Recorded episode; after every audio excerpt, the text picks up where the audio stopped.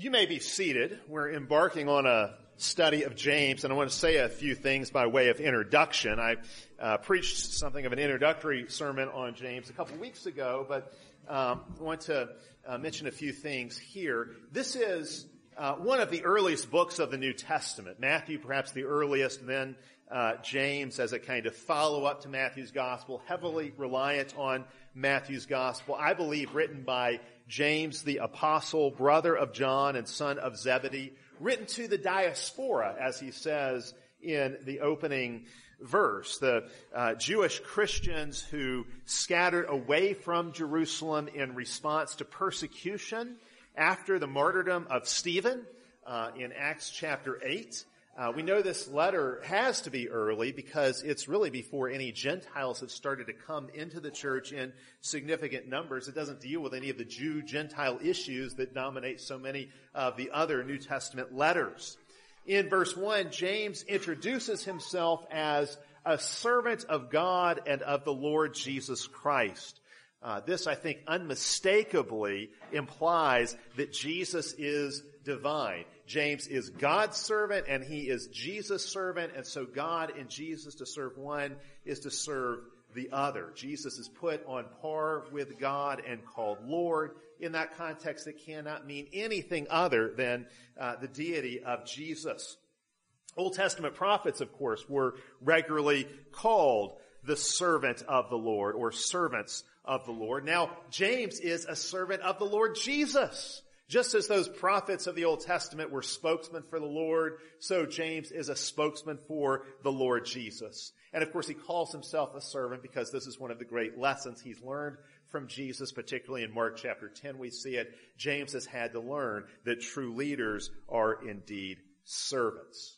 James also calls Jesus the Christ, and that's highly significant as well. It means that Jesus is the promised anointed one. The one God promised to send to save his people, that's Jesus. All those promises are yes and amen in Jesus. That's what it means for Jesus to be the Christ. He is the anointed king, the one who has come to deliver us from our sins. In a way, you could say the whole gospel is summarized by that title Christ given to Jesus, who now through his death and resurrection, James won't mention that explicitly, but I think it's implicit here. Through his death and resurrection, he has rescued us from our sins and he now reigns as the Christ, as the king over all.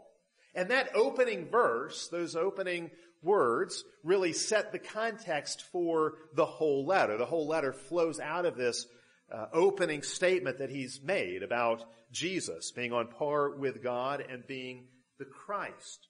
Uh, in light of this, James also goes on to greet his audience. He says, greetings. Now we might think of that as a rather generic opening, and in some ways it is a common way to begin a letter. The word there, greetings, could also be translated as joy to you, something like that. Greetings to you, joy to you, cheers to you.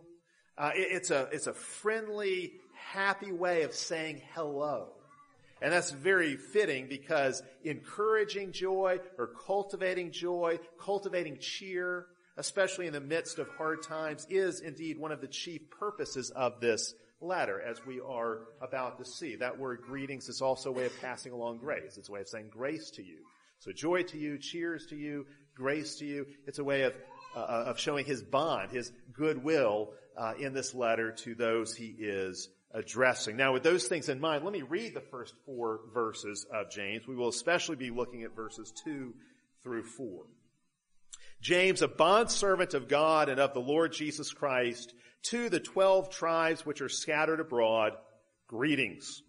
My brethren, count it all joy when you fall into various trials, knowing that the testing of your faith produces patience, but let patience have its perfect work, that you may be perfect and complete, lacking nothing.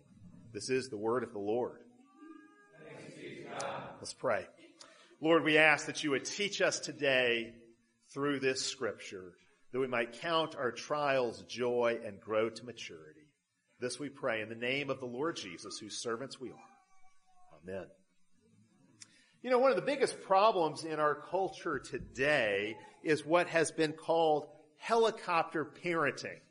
Have you heard this expression? Helicopter parenting. Parents who are overprotective, who hover over their children, who want to keep their children from experiencing any kind of pain or failure or adversity. They seek to shelter their children from anything that could go wrong, anything that might cause pain in the lives of their children. So they can't really tell their kids no. They coddle their kids, they spoil them, they indulge them, they give them what they want. And it's been pointed out, the result of this helicopter parenting is snowflake children. That's the label that's given to the kids, or the product of this parenting, snowflake children, because these kids are so fragile. They're so easily offended. They really can't handle adversity. They can't handle being uncomfortable. They can't handle being exposed to ideas they disagree with. When these kids grow up, this is why on college campuses you often have to have safe spaces and trigger warnings, again, to protect these kids, to sort of bubble wrap these kids from experiencing anything that might make them the least bit uncomfortable. Because these kids have not been allowed to struggle, they remain weak, immature, infantile. Uh, many of them are unable to handle the basic challenges of daily life. They're stressed out over things that really shouldn't cause that much anxiety. See, many parents have thought that by rescuing their children from hardship and protecting them from any kind of adversity, they're helping their kids but actually they're hurting their kids. They're stunting the growth of their kids. They're making their kids uh, develop a sense of entitlement, thinking that they're owed, that they deserve an easy life. They're giving their kids a victim complex where they can always blame somebody else for anything that goes wrong in their life rather than taking responsibility for themselves. Kids who have been coddled and bubble wrapped in this way all their lives never really develop any resilience or grit or toughness. Because pain and trial are necessary if we're going to grow. Kids have to learn how to stick with something even when it's hard. They have to develop shock absorbers in their lives, as it will. Shock absorbers so they can bounce back from the bumps that are there in the road of life. They need to learn to deal with failure, with rejection, with getting a bad grade, with getting left out. Those are all ordinary trials that happen in everyone's life sooner or later. But today's kids aren't really prepared to deal with them very often. They're not really prepared to deal with those kind of things because their parents have been so overprotective. Those parents have done their kids a real disservice. Their kids never really learn much confidence.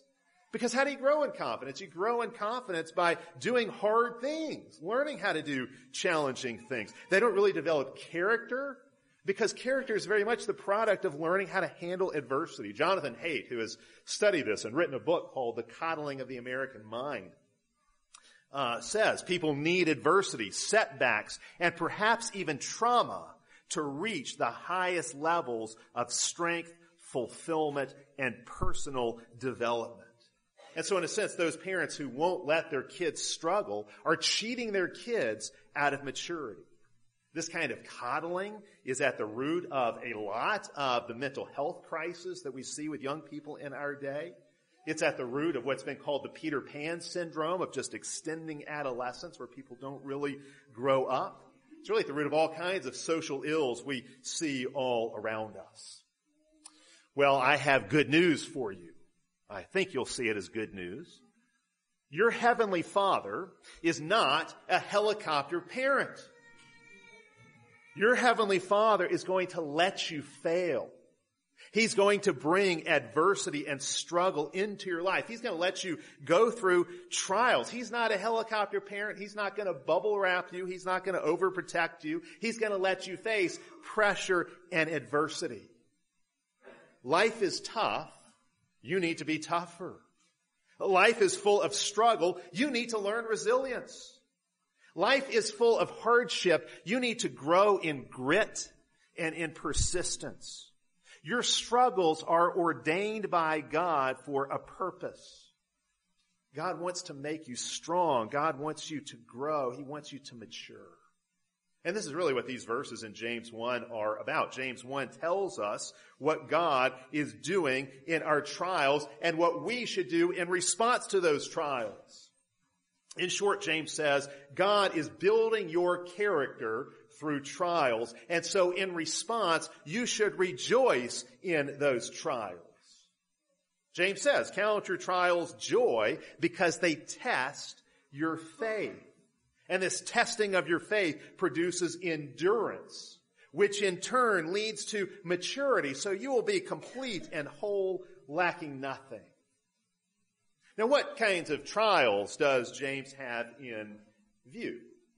Well, I think really by trials here, he means the hard stuff of life. Any kind of difficulty that comes your way. Certainly these trials included persecution. For James' original audience, this might have been the main trial they were facing. Persecution from their unbelieving Jewish brothers and sisters who were coming against them as we uh, saw when I introduced this book. It's there in the book of Acts.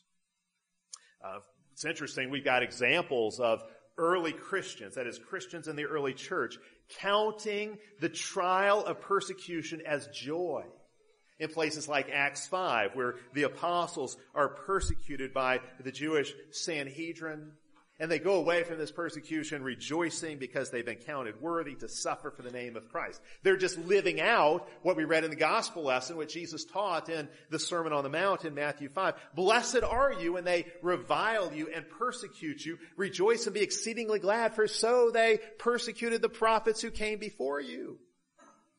But it's not just persecution for our faith, persecution for the sake of righteousness that is in view. It's all kinds of trials. James says, James speaks of various trials.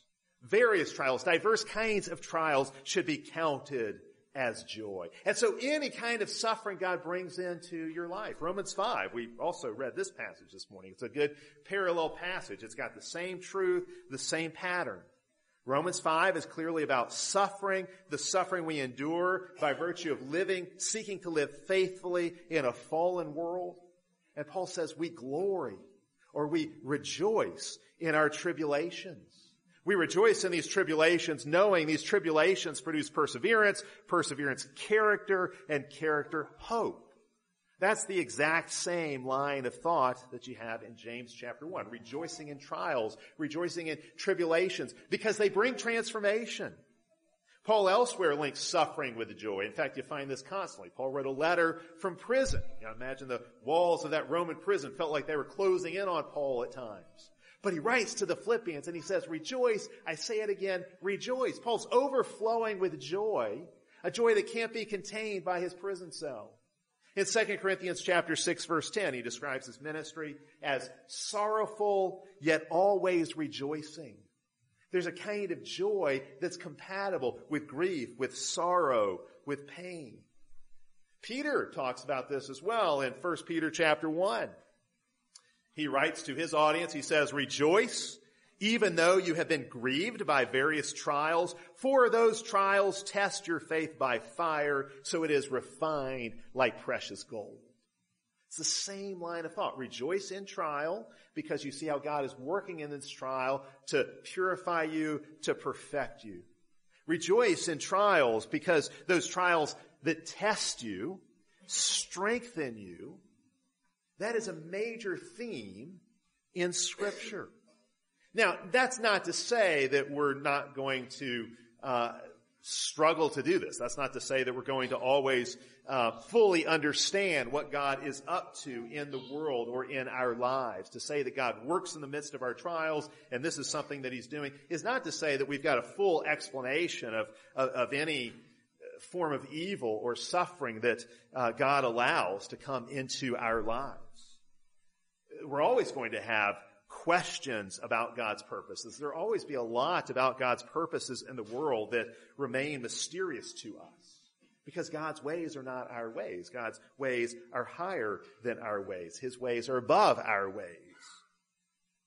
And so we see tragedy in the world around us. We hear about a cancer diagnosis. Someone we love gets in a car wreck. We see a couple struggling with infertility. We know someone who has to live with chronic pain. And we ask, why, Lord? Why me? Why them? Why us? And the bottom line is we're not going to have answers to all the questions we can raise about suffering in the world. Obviously, if there is a God, He's going to know things about what is best for us that we cannot know for ourselves. The same way a parent knows what's best for a child in ways the child can't understand.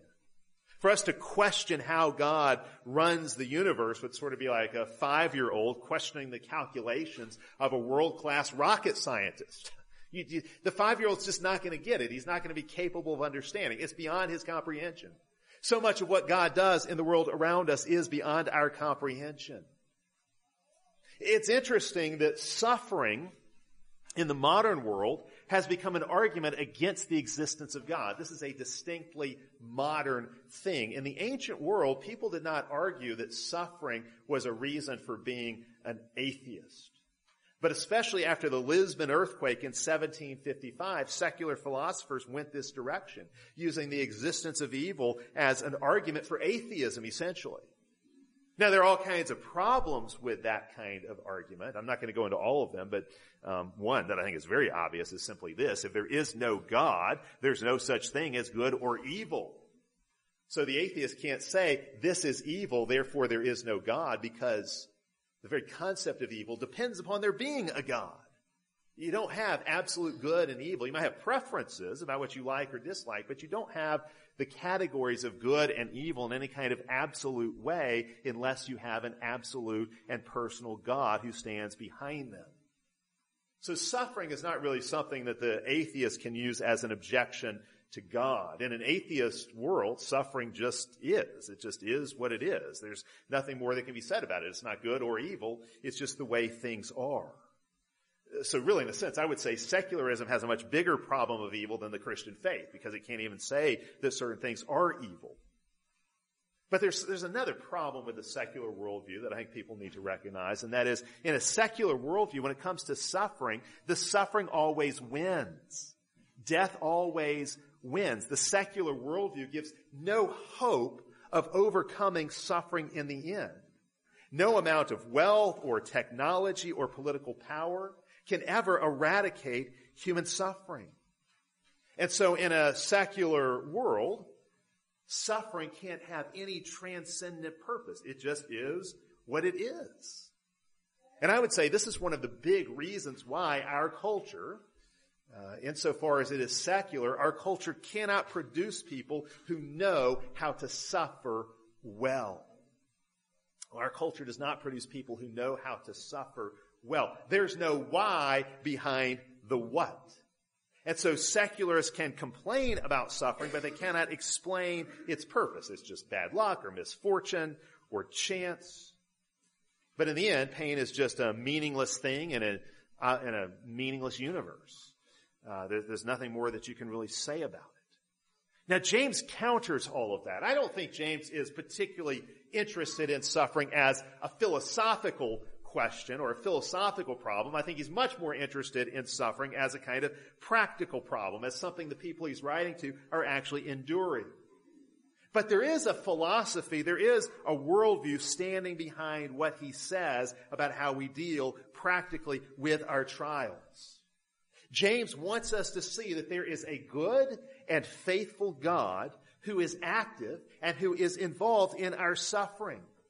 He wants us to see this God is up to something good, even in the midst of great evil. The evil is still really evil, but God is working it for good. God is using evil for His good purposes in our lives. And James wants us to see at least part of what God is doing in our trials is giving us the opportunity to grow if we will respond to those trials in the right way by continuing to trust in this good God. These trials will transform us if they drive us closer to God rather than driving us away from Him. And so that saying, bad times make good people, that's true for the believer. Or the saying of Nietzsche, that which does not kill us can only make us stronger. That's true for the believer. These trials really do strengthen us. These trials test our faith, and as the testing takes place, our faith is refined. Like a furnace that purifying a metal, so trials purify our faith. What's left afterwards, after the trial, is a stronger, more mature faith. The same way pressure inside of a mountain squeezes carbon into a beautiful diamond, so the pressure of trials weighing upon us ultimately makes us radiant and glorious and beautiful. But we need to understand it's not automatic. It's not like going through hard times automatically makes you a better person. Trials can make you or they can break you. They can grow you or they can destroy you. They won't leave you unchanged, but growth towards maturity, becoming a better person through your trials is not automatic. There are some people who experience trials and it turns them away from God. Their trials make them bitter and despairing. They don't turn towards God in the midst of trial. They run away from Him. Suffering changes them, but for the worse. And, and, and, I picture them as somebody who, you know, they're on board a train, and as soon as the train starts to go under a tunnel, they jump off the train. They don't trust the conductor anymore. Oh, it's dark in here. We got to jump off. Instead of recognizing there's light at the end of the tunnel, and if you just stay on the train, you're going to come out the other side. Their trials drive them from God. And that's why James gives us this teaching, so we won't respond to our trials in this way. Trials can transform us for the better, but in order to do so, we have to continue trusting in the goodness and faithfulness of God, despite the fact that God appears to be neither good nor faithful when we are in the midst of the trial. James wants us to know what we can't see with our own eyes. He wants us to trust what we can't see with our own eyes in the midst of a trial, that there is a purpose in our pain. There is a divine design that our suffering fits into, that this suffering is for our good. It's suffering unto glory. See, James is giving you a grid so you can properly interpret your trials. So you will see them not as signs that your father has abandoned you or left you as an orphan, but that you have a loving father who is disciplining you and strengthening you and growing you. The same way a coach pushes his players to the limit to make them stronger, so our father is strengthening us by putting us through these trials. James tells us these trials are for our good, and so we should rejoice in them. You know, God can use trials in all kinds of ways in our lives, and we start to ask, well, how does God use trials in our lives? What are some of the ways that God works in the midst of suffering? Well, certainly God can use trials to awaken a Christian who's gotten lazy, who's gotten indifferent in his faith, who perhaps has started to drift from the faith. Maybe he, in his affluence and in his comfort, he's forgotten his need for God, his dependence upon God.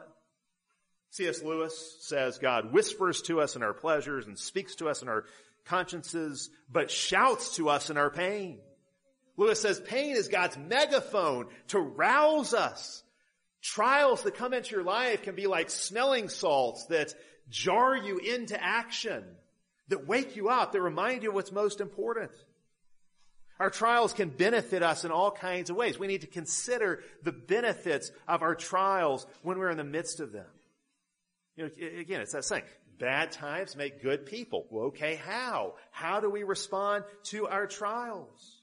How we respond, how we react to our trials says a lot about us. Our reaction reveals our basic orientation to life, our philosophy of life, our priorities in life. How you respond to trials in your life can expose idols in your life. God can use those trials, the, the, the, suffering that He puts you through to humble you, to teach you to depend on Him in new ways. Suffering in a way can pull the blinders off so you see things that you otherwise would miss.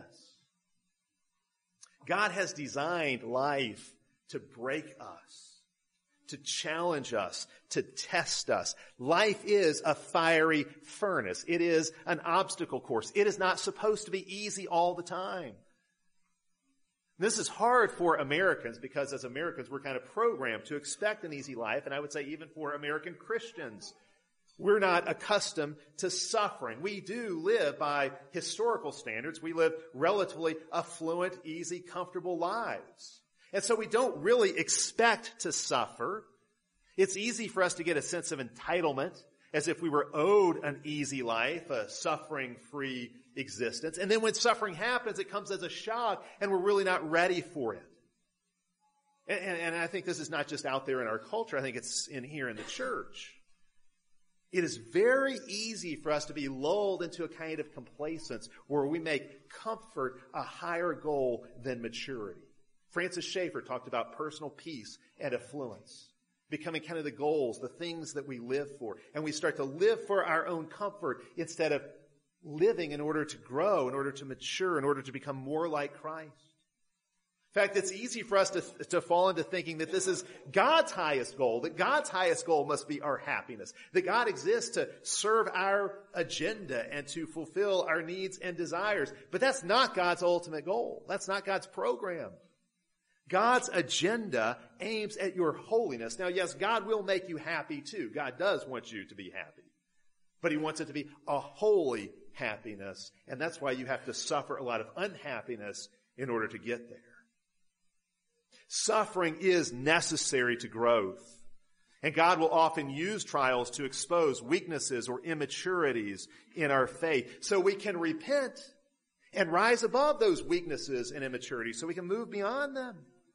You don't really know what you're made of. You don't know how strong or how resilient you are. You don't know how mature you are in your faith until you have endured great testing, until you have endured great trial. Understand what James is saying here. God uses suffering to shape us. God uses suffering to refine our priorities in life, to reveal to us and remind us of what is truly important. God uses suffering to show you what you can really count on. You are a block of marble. And God is the sculptor. And everything he brings into your life is the chisel. You're a block of wood. God is the carpenter. And all the trials God brings into your life are the sandpaper he's using to file down your rough spots, to smooth you out, to, to shape you and mold you. Think about trials in terms of relationships. You know, when you go through a trial, sometimes the trial is the relationship with somebody. Losing relationships with other people can be part of our suffering, or difficult relationships can be part of our suffering, part of our pain. But you know, going through suffering can also strengthen relationships. Sometimes we emerge from a trial with new friendships or deeper friendships. Others come to our aid. And our bond with them is, is forged in the fires of affliction and it's deepened and it's strengthened. And of course, if others are going through the same trial with us, it's a trial we have in common, this suffering can strengthen community, can strengthen that relationship even more. It's really the whole notion of a band of brothers. The whole notion of a band of brothers comes from this. Men who suffer together on the front lines of the battlefield, form the strongest friendships possible. You know, if you, if you read an account, say, uh, a book like All Quiet on the Western Front, about the soldiers who were in the trenches during World War I. You see this. The, the closest possible human friendships are formed there through shared affliction. Shared trial, going through hard times together can bond us in the way nothing else can. That's one good thing, one benefit God can bring out of your suffering. Of course, the most important relationship strengthened through our suffering is our relationship with God Himself. And this is because God is with us in the midst of our suffering. Suffering does not mean God has abandoned you. In fact, God is suffering with you when you suffer. In some way, Christ suffers when His people suffer. God is grieved in our grief. He hurts when we hurt. You know, the Bible's filled with saints who cried out to God in the midst of their pain. Why? And God does not denounce those cries, even if He does not always answer them. God does not reject the question. It's not a bad question. When what God has promised and your life seem to be in contradiction, it's not bad to ask God why. We're going to cry out to God, why? And we may not get an answer to that question, not a full answer, but we can, what we can know is this. That God in Christ is suffering with us. God in Christ is the wounded God, the God who suffers with us, indeed who has suffered for us. And now, as Paul says, our sufferings are a way of fellowshipping in his sufferings. So that through our suffering, we come to know Christ better, more deeply. Indeed, through our sufferings, as we fellowship with Christ and his sufferings, we become more like Christ. Sinclair Ferguson tells the story, a tragic story really, of a young Christian woman uh, who uh, was diagnosed with cancerous growths behind her eyes. And she had a great struggle. Her life uh, ended, humanly speaking, prematurely. But this is what she said about it towards the very end of her struggle.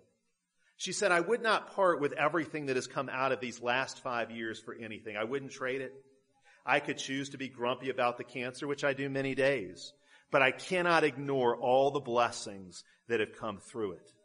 I don't want to mislead anyone and have myself raised up as a model of Christian faith. I often struggle in my relationship with God. I'm gripped with fears of dying. I've wept before God, pleaded with Him, demanded healing from Him, cursed Him, and tried to bargain with Him. I've suffered through many bleak periods in which I felt like a mere dish rag in the hands of God to be discarded after use. But God has all along hemmed me in on every side. She goes on, she says, God has remained faithful. I did not understand what God was doing, and I don't claim fully to now. But I did know that what was happening was under his control. And what becomes ever clearer to me is that far from punishing me, he has blessed me. And whenever God does call me home, which happened shortly after she said these things, whenever God does call me home, I want people to understand that my life was not too short. She experienced the blessing of God. She came to know God in ways she never could have without the suffering she went through. Uh, Elisabeth Elliot, you may know her story. Her husband, Jim Elliot, who was uh, slaughtered by missionaries in South America. Uh, she says that through her husband's martyrdom, she learned this indispensable truth. God is God. She explains how God drew her into a deeper relationship with himself through her trial. She learned how to depend on God and trust God in new ways she never could have otherwise had her life not involved that suffering. You need to know God does not inflict needless suffering. You will not suffer any more than God has ordained, any more than God has designed for you to in order to make you like his son. Your suffering is not wasted. It serves a good purpose. Your suffering is not an accident. In fact, it's a gift. Really, it's a vocation. This is what Christians have to say that's so crazy in the eyes of the world, but it's true. Your trials are part of God's calling for you. If you're a Christian, you don't just get cancer, you're called to cancer. You're called to that particular form of suffering. You don't just get a tyrannical boss. You're called to that position to endure that kind of tyranny. It's a calling God's placed on your life. James says the purpose of these trials is to test our faith. You know, so much in the, uh, the book of James is taken up with distinguishing true faith from false faith. And James says when test of your faith is how you respond to trials, how you handle trials, whether you'll stand firm, and if so, that proves that your faith is the real thing, or whether you'll fall away, in which case your faith is not the real thing. Genuine faith will withstand trials and persevere. And one of the things that supports us in our perseverance is recognizing this truth, how God is at work in these trials. James goes on. Again, he says the testing of our faith produces patience. Actually, I think a better word there is endurance or steadfastness. We learn toughness through trials is what James is saying. And this steadfast endurance then leads to perfection. It leads to maturity. Now, perfection is a major theme in this letter. We're going to see it come up again and again in James. really that word perfection could better be read as maturity. That's really what it's about. That's the goal. That's the aim. Maturity. What does it mean to mature in faith? Well, this maturity manifests itself in many ways. When James says the testing of your faith will lead you ultimately to maturity, what does he mean? Well, think about different ways in which maturity is seen in God's people. Jesus talked about this kind of perfection or maturity in the Sermon on the Mount in Matthew chapter 5. He said, be perfect or be mature as your Father in heaven is perfect. And in that context, being perfect or being mature has to do with loving your enemies. God loves His enemies. We should love our enemies as well. So for example, if your trial stems from persecutions for your faith, one lesson God wants you to learn is how to love and pray for your persecutors. You'll become perfect. You'll become mature when you're able to forgive your enemies. There's a great joy in that kind of thing, in that kind of maturation, being able to forgive those who have wronged you in some way. Jonathan Edwards, uh, of course, was probably the most famous pastor in Puritan New England, but he was fired from his church at one point, wrongfully fired. He was persecuted, as it were, by enemies in his own congregation. And at the meeting where, the council meeting where uh, where he was told he would be fired. This is how one man described Edwards' response. He says, Edwards received the shock unshaken. He seemed like a man whose happiness was out of the reach of his enemies. He had a happiness out of reach of his enemies that his enemies couldn't touch. And it was that kind of joy, that kind of happiness, even in the midst of great trial, that allowed Edwards to love those who had wronged him and to forgive them for what they had done to him. So certainly that's part of it. This maturation, being whole and complete means forgiving those who wrong you. But there's something else we associate maturity with, and that is, of course, wisdom. And we're going to talk a lot more about wisdom as we go through James, the very next verses even talk about asking for wisdom. That too is a major theme in James. But we can say several things here.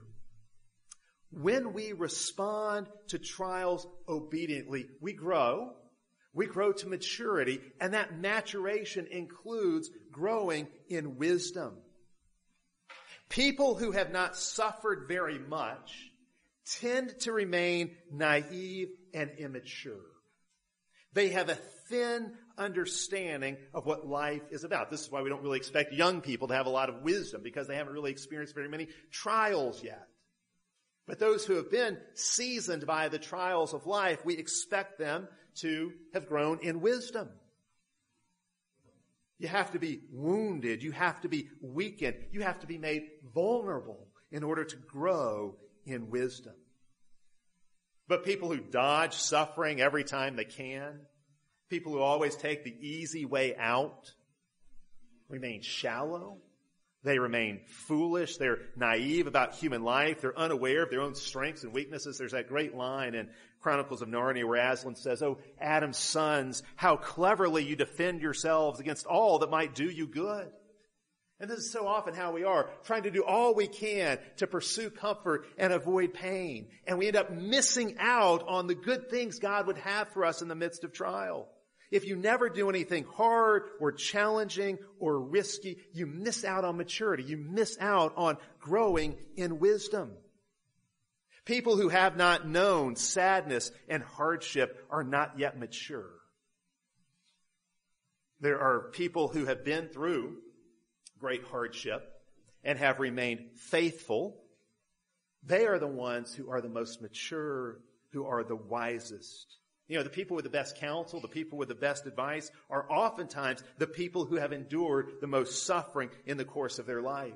2 Corinthians 1 even talks about this, how those who have suffered have been comforted with the comfort of God and now can share that comfort with others who are going through similar tribulations. And that comfort, that word for comfort really includes passing along counsel, passing along wisdom. You gain wisdom through remaining faithful in the midst of trial. Now, I know one pastor who put it this way. He said, if you ever meet someone who is wise, you should ask him what kinds of trials he's been through. Because you can be assured he's been through a lot. Your suffering achieves what your safety never could, a life of wisdom. Don't aim at comfort, aim at maturity, aim at wisdom. Charles Spurgeon once said, many men owe the grandeur of their lives to their tremendous difficulties. They became great men, wise men, men we would respect and look up to precisely because they endured so many struggles. C.S. Lewis says hardships often prepare ordinary people for an extraordinary destiny. Your hardships, your trials prepare you in all kinds of ways to do greater things in the future. So, when you face trials, what do you do? James would say, lean into them.